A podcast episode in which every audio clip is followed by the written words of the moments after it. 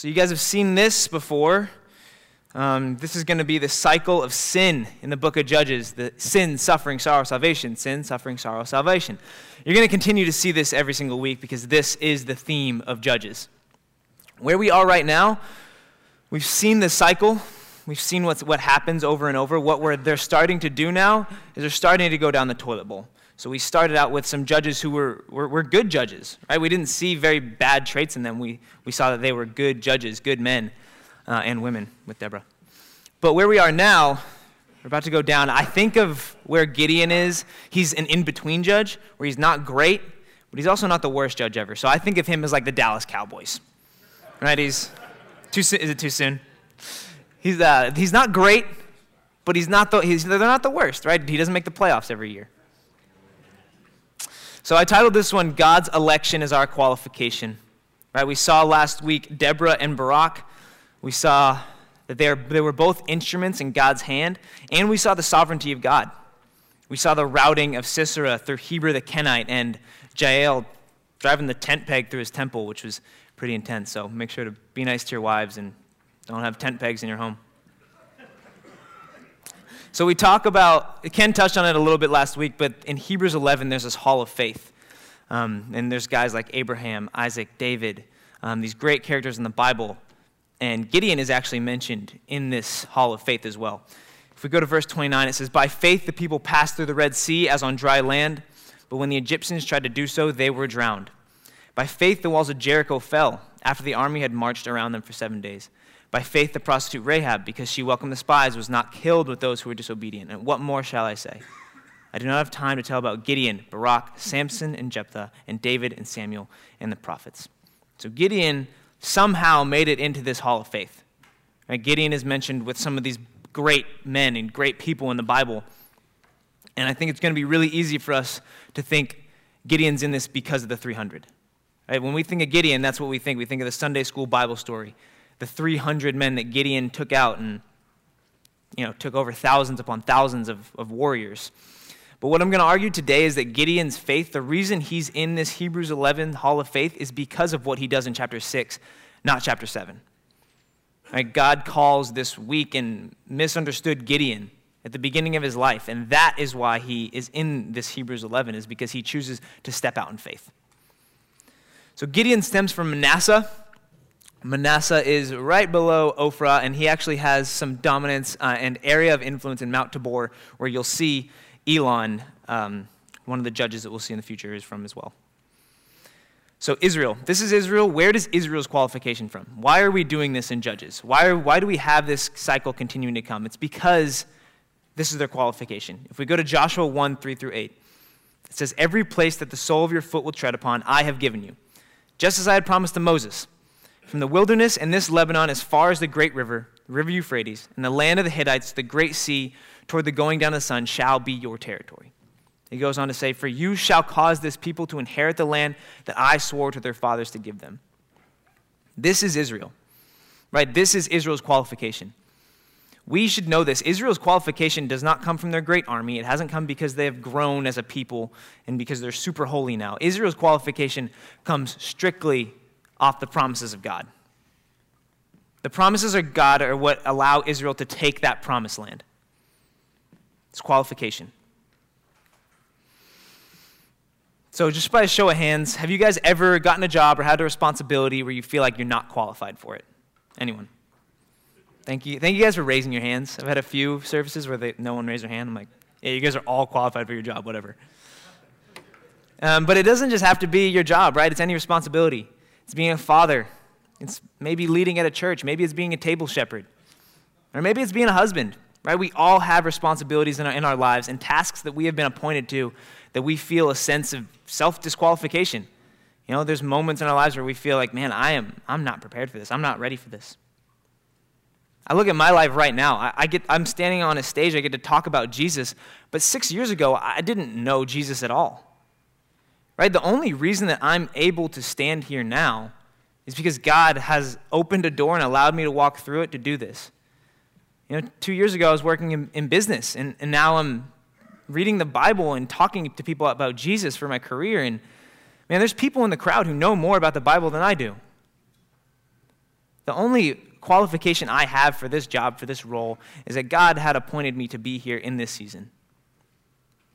I'll give you another illustration. I played football at TCU, right? And there's no better sense of self disqualification than the moment I stepped on that field against some of those guys.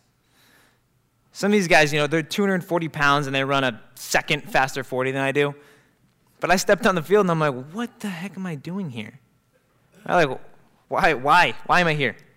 But looking back on it, I realize now that God had appointed me to be on that team so that I might come to know Him. I gave my life to Christ my sophomore year of college, and that was while I was on the TCU football team. Uh, I went to an FCA Christian camp, heard the gospel for the first time, and it completely changed my life. Completely. Uh, a year later, I left the football team and I actually started working for the church and just fell in love with Jesus over and over and over.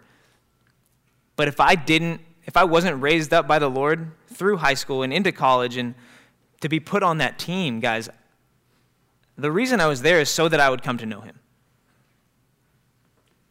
I felt a sense of self disqualification on that field, and I don't think that it's just me, right? I think if we're honest, I believe most men feel a sense of self disqualification somewhere. You can think of a task or a responsibility that you have where you feel like you're not up for the challenge. And if you aren't, let's look at some of this. Every 13 seconds, there's a divorce in America. Almost 20 million children live without a father in their home. 80% of all suicides are from men, and 30% of men suffer from depression. Man, these all show that men feel a sense of self disqualification. If we're honest about our shortcomings, guys, what do we believe about ourselves? Where does that qualification come from? Why are we able to do the things that we have responsibility to do? My question for you guys today is Do we believe that we're qualified for the task at hand, or are we just going forward with what the culture has told us and pulling ourselves up by our bootstraps? Because if we're doing that, we're making a grave mistake.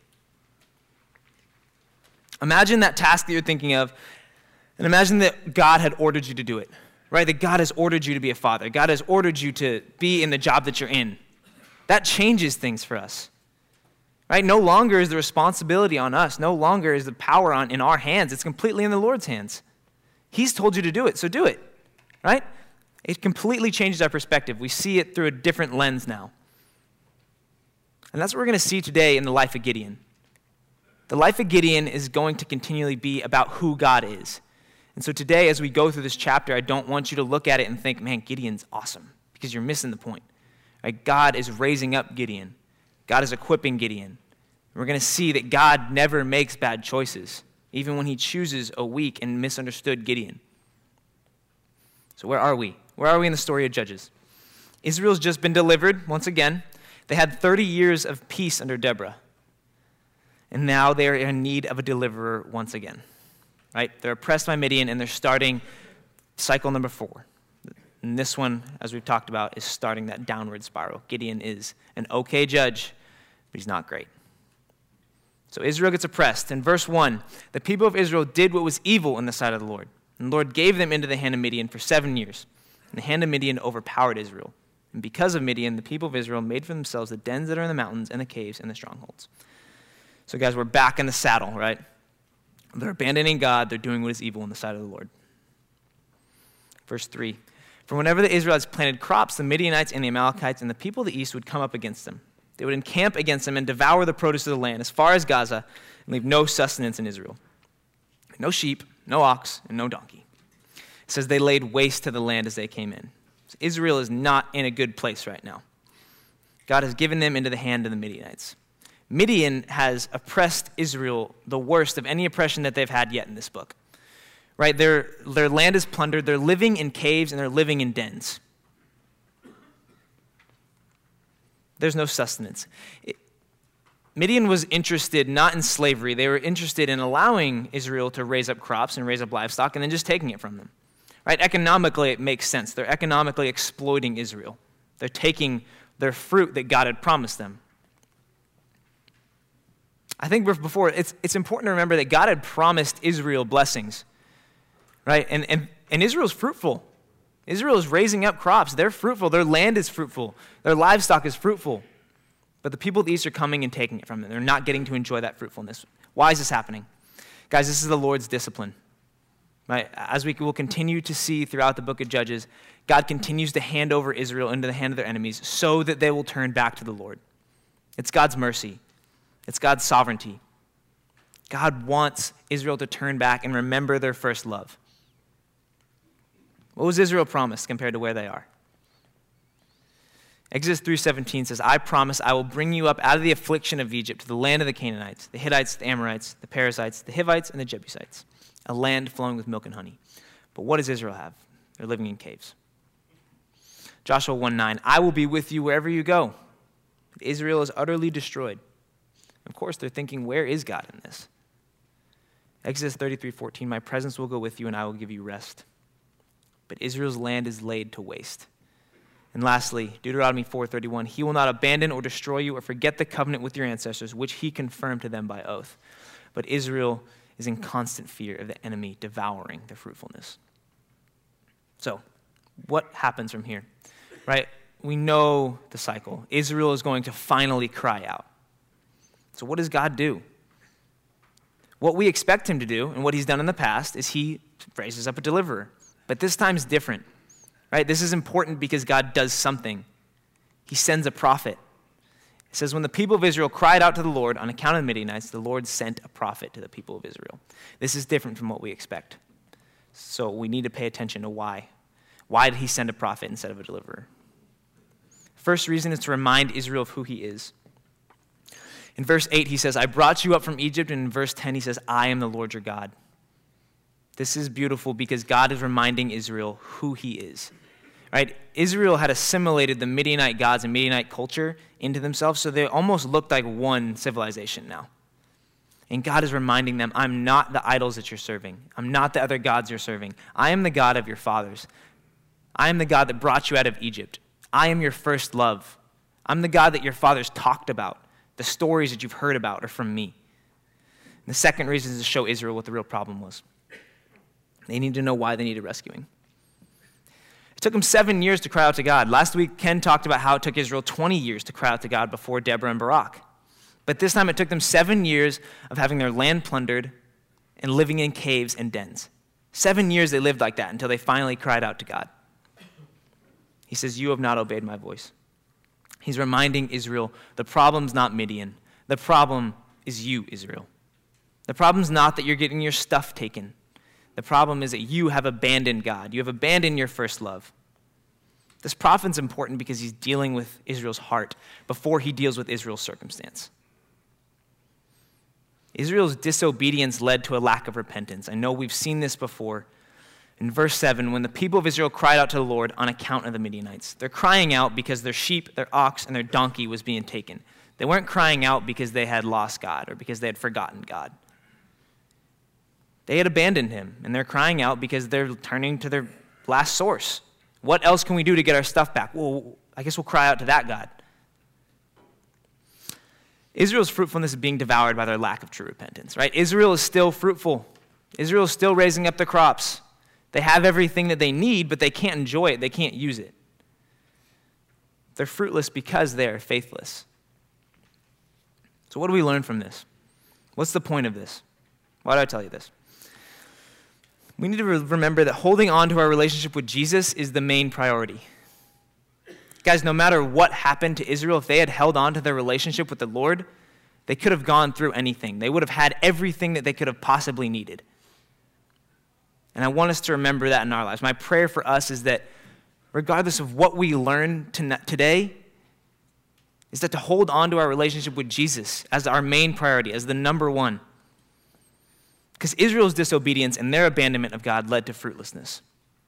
Our disobedience can lead to God lovingly turning us back to Him. Right? God is allowing the fruitlessness in Israel so that we may see what we ultimately need. So Israel may see what they, he, they ultimately need. They don't need their sheep and their ox and their donkey back. They need their relationship with their Lord back. And lastly, I want us to ask ourselves are we relying on God at all in our lives? We, as men, are we relying on God? Do we have a plan for what our day today is going to look like? Right? If God tugs on our heart halfway through the day and tells us, you know, to, to share the gospel or you know, go pray for your family or call your wife? Are we saying, no, I don't have time for that? I have an idea for what my day is going to look like, and it wasn't that. Man, this breaks my heart because if Israel was to rely on God throughout this, they wouldn't have needed to cry out. They wouldn't have had those seven years where they needed to cry out. They would have still gone through affliction just as we will go through affliction and suffering. But they wouldn't have needed to cry out because they would have had everything they needed in their God. So ask yourself that question Are we relying on the Lord at all in our lives? Do we have somewhere in our life where if God doesn't show up, we're going to be in deep trouble? Because we need to be having those so that we can see when He does show up, we can give Him glory. And we will continually to see Him show up over and over and over. We've seen this before, guys regret versus repentance. I know that you're probably sick of this slide, but drill it into your brain. The root issue is the abandonment of God. The root issue here is not stuff being taken, it's not the deliverer. The root issue is the abandonment of God. Israel was looking for escape, and they needed was healing. Israel was looking for a quick fix when they needed to change their heart. I think of this constantly is finding mold in your house, right? If you find mold on your wall and you paint over it instead of tearing down the wall. That's what Israel was doing. Israel was continually painting over this. What does God do with that? Right? With this unrepentant people, what does God do with Israel? He mercifully and wonderfully sends a deliverer, regardless that they haven't truly repented yet. He loves them. This is his people. He's going to continue to deliver him. So he raises up this deliverer. In verse 11, it says, Now the angel of the Lord came and sat under the terebinth at Ophrah, which belonged to Hoash the Abiezrite, while his son Gideon was beating out wheat in the winepress to hide it from the Midianites. And the angel of the Lord appeared to him and said to him, The Lord is with you, O mighty man of valor. Uh, real quick, I want to remind you about Manasseh. Right? Gideon stems from Manasseh. Manasseh had this charge to go take out the inhabitants of the land back in the beginning of Judges. Manasseh did not drive out the inhabitants of Bethshean and its villages, or Taanach and its villages, or the inhabitants of Dor and its villages. For the inhabitants of Ibleam and its villages, or the inhabitants of Megiddo and its villages, for the Canaanites persisted in dwelling in the land. When Israel grew strong, they put the Canaanites to forced labor, but did not drive them out completely. This is Manasseh. Right, they didn't drive out five different inhabitants that the Lord had told them to drive out. And even when they grew strong enough, they weren't willing to drive them out because it was easier. Because it was easier to keep them around, to have them be slaves. Right? Manasseh didn't want to get rid of the mold that was in their house. They wanted to continue to paint over it because it was easier and it made more sense economically for them. Manasseh was weak in faith and they were weak in action, and this is where Gideon is stemming from. So the angel of the Lord, the angel of the Lord comes to Gideon. Some commentators hint at this being an Old Testament appearance of Jesus. They believe this because of verse 14 that says the Lord turned. Verse 16, that says, The Lord said to him. So he is identifying as the Lord. Don't take my word for it. I said half of the commentators do. Ken actually doesn't agree with this, so just know. If, if it is true, it's a theophany, it's a visible manifestation of God in the Old Testament. But regardless, guys, I don't want you to walk away in your question to be about the angel of the Lord. What I want you to walk away with is that God is not waiting for his people to repent before he begins his saving work. Right? That's why we repent. We repent because he's begun his saving work in us. And this is such a great picture of God raising up a deliverer, even though his people are not repentant. That's what true love looks like.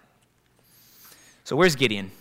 Gideon is beating wheat in a wine press. Real quick, I want to let you know what it's like to separate wheat from the chaff, from the chaff from the grain. Normally, what you do, you would stand up on top of a hill and you would wave this back and forth. You'd wave the wheat back and forth so the wind would pick up and it would take the chaff, and then you just have the wheat left.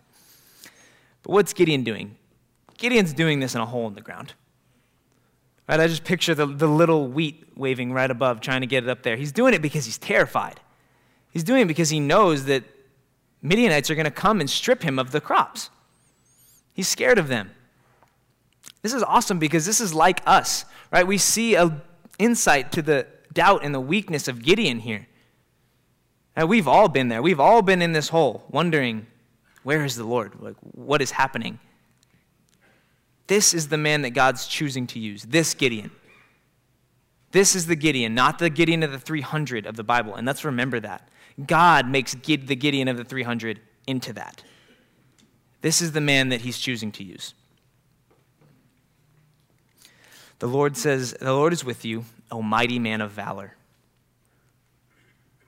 Guys, Gideon's doing humiliating work when God comes to him and tells him this. I just picture Gideon in that bottom of that hole looking up at this angel of the Lord and being like, dude, who are you talking to? I'm in, I'm in, a, I'm in a hole. I'm doing humiliating work. I've, I'm not the mighty man of valor you're talking about. He's full of fear. But this is awesome because God is saying, You will be a mighty man of valor because I have told you that you're a mighty man of valor. Not that you're prepared, not that you're equipped, not that you have uh, incredible self discipline. He's saying, You're a mighty man of valor because I've chosen you. As of this moment, right now, you are a mighty man of valor.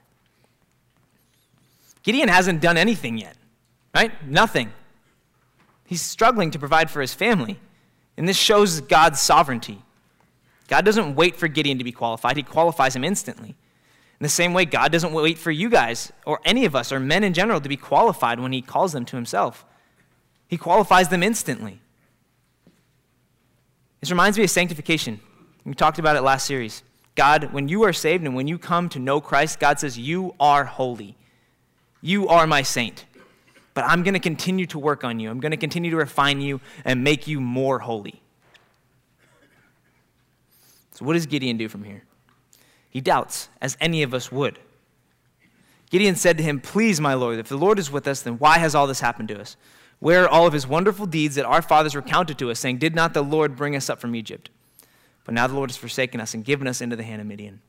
And the Lord turned to him and said, Go in this might of yours and save Israel from the hand of Midian. Do I not send you? And he said to him, Please, Lord, how can I save Israel? Behold, my clan is the weakest in Manasseh, and I am the least in my father's house. Gideon asks a good question Where is God today? Gideon does not know God.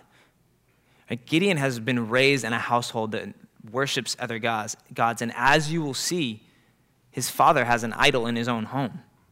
Like, Gideon doesn't know God. He doesn't know the difference. He's heard stories about this God that had saved his people from Israel, but he doesn't know God. Gideon's also seeing the people of Israel's trouble as God's abandonment. And how often do we do this?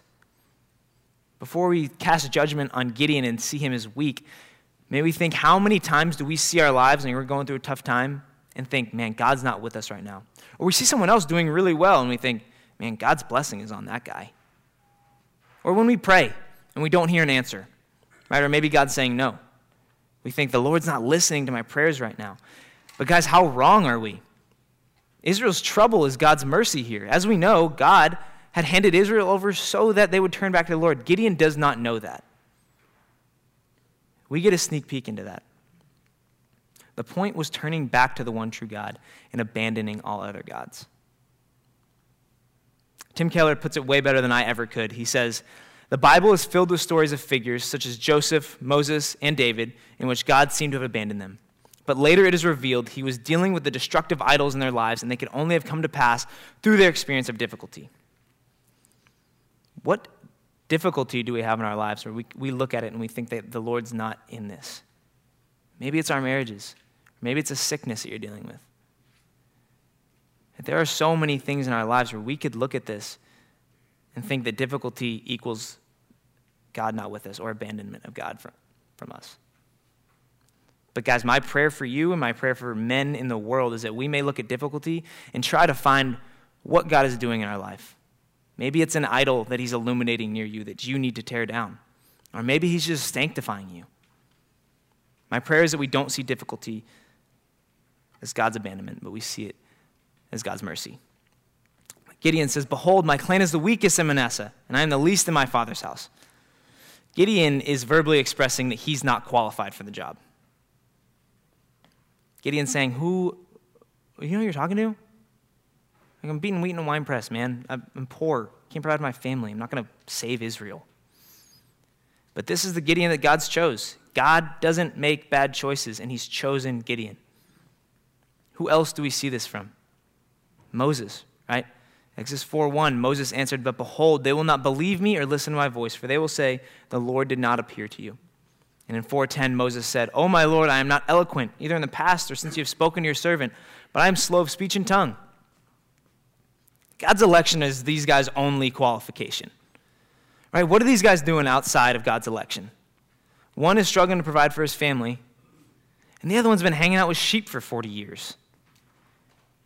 These guys are not qualified outside from the Lord. God is their strength because outside of God, they have none. He is their strength, He equips them. Look at verse 14. And the Lord turned to him and said, Go in this might of yours and save Israel from the hand of Midian. Do I not send you? And the Lord said to him, But I will be with you, and you shall strike the Midianites as one man. But I will be with you. Guys, this is the answer. Underline this, make a note of this. This is the answer that we're looking for. Gideon's equipping and our equipping comes from God's qualification alone. His equipping didn't come from self help books. His equipping didn't come from grit or pulling himself up by his bootstraps. His equipping didn't come from another idol that promised him a better life. His equipping came from God's qualification alone. And guys, our equipping, our qualification comes from laying down our weakness and allowing God's strength to be our strength. We are not good enough on our own. Right? I think there's a really tough topic that comes up in our culture that says men need to pull themselves up by their bootstraps and they need to just do it. They need to just get it done. And I think that's very, very dangerous because that makes it seem like we don't need to have weaknesses. We can't have weaknesses or we're not men, which is a lie. If we look at the gospel, the great men in the gospel laid down their weaknesses to the Lord. Look at Paul, 2 Corinthians 12 19. But he said to me, My grace is sufficient for you, my power is made perfect in weakness. Therefore, I will boast all the more gladly about my weakness so that Christ's power may rest on me. Guys, our qualification, our strength comes from laying down these weaknesses. Where we feel unqualified, lay that down to the Lord. And that's where we gain strength from, not from fixing it ourselves. God equips Gideon by his word. And then next, he assures him. He assures him of what he's going to have to do. Gideon says, If I have found favor in the eyes, then please show me a sign that it is you who speak with me. Do not depart from here until I come to you and bring out my present and set it before you. And the angel of the Lord says, I will stay until you return. So Gideon went into his house and prepared a young goat and unleavened cakes from an ephah of flour. The meat he put in a basket, and the broth he put in a pot. And he brought them under the terebinth and presented them. And the angel of the Lord said to him, Take the meat and the unleavened cakes and put them on this rock, and pour the broth over them. And he did so. Then the angel of the Lord reached out the tip of the staff that was in his hand and touched the meat and the unleavened cakes. And fire sprang up from the rock and consumed the meat and the unleavened cakes, and the angel of the Lord vanished from his sight. Then Gideon perceived that he was the angel of the Lord, and Gideon said, Alas, O Lord God, for now I have seen the angel of the Lord face to face. But the Lord said to him, Peace be to you, do not fear, for you shall not die. And Gideon built an altar to the Lord and called it the Lord's peace. So what happened here? Gideon wants to know that this is truly God speaking to him, right? He's grown up in a household that had assimilated God with other gods, and he's trying to make sure is this truly the God of Egypt?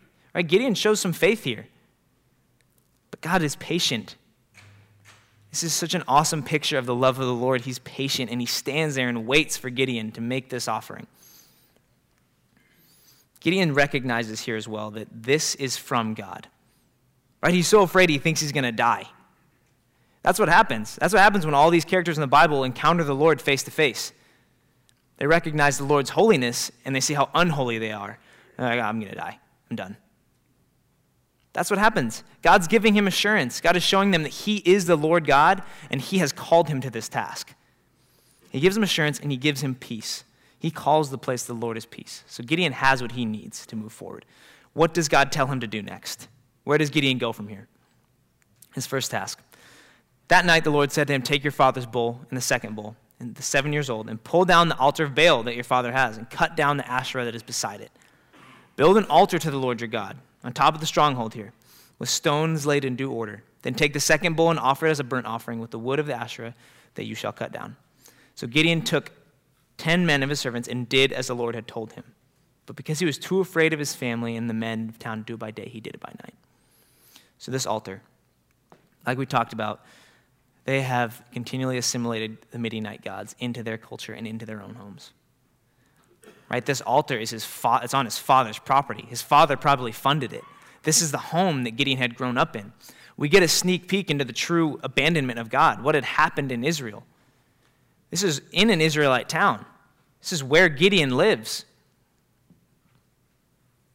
Gideon finally gets it, right? He, takes the 10 men and he does as the Lord has told him to do. I think it's easy to look over this verse. This is a dangerous task. Right? The Israelites worship this God. They run to this God when they're having trouble. They go to this God when they need something.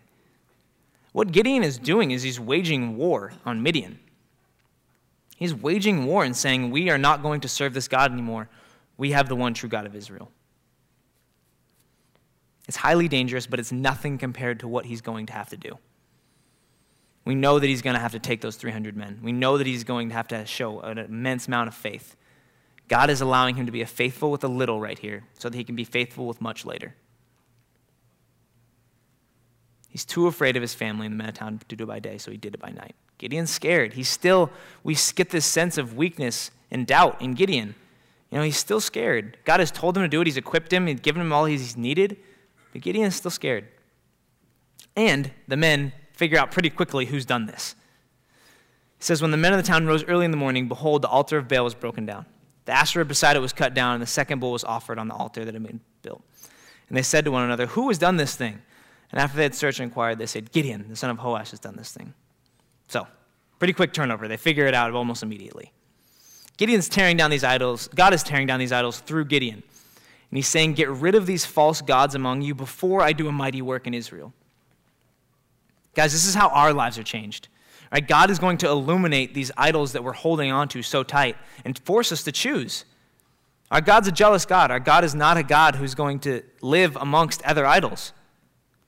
What idol could God be asking us to remove in our life that's going to cause tension? Pretty much all of them. Every idol that exists in your life wants to be God. That's what an idol is. It's taking the place of God. I imagine what would happen if God had come to you tomorrow morning and said, Take the TV out of your house, right? Your family would be in an uproar. Your children would riot. They'd go in the streets together and pitchforks. It'd be terrifying, right? You would have no idea. But that is the tension, I mean, to a much extended level. That's the tension that we need to be feeling. Where in our lives is God not God? Where in our lives is something else we're running to, we're turning to for love? Where are we turning to for hope? God is the one who has done this thing. Right? God is the deliverer. For us to look at this chapter and see Gideon is to miss the point completely. The answer to Israel's problem is God. It's not Gideon. It never was Gideon. So may we not read this book and think that Gideon is the one that saved Israel. God raised him up by the hand, gave him all that he needed to begin to save Israel. God does everything that Gideon needs to get through this. All Gideon has to do is be obedient. He even clothes him in his spirit.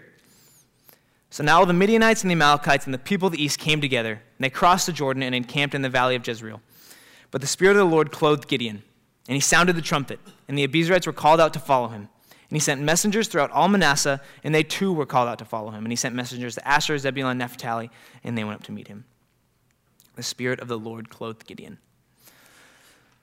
The enemies of Israel encamp around them. Israel is now separated, right? They had been assimilated, they had become almost one culture. God had pulled them apart again, and that is awesome. That is what God wanted from the beginning. He wanted Israel to be a separate people, He wanted to do His mighty work in Israel, and now they're separate again. Gideon is equipped, he's elected. God has assured him that he is the God of Israel and he is going to save Israel through him. After being clothed by the Lord, right, Gideon sees these masses come to him. They follow him into battle. And Gideon still struggles to believe.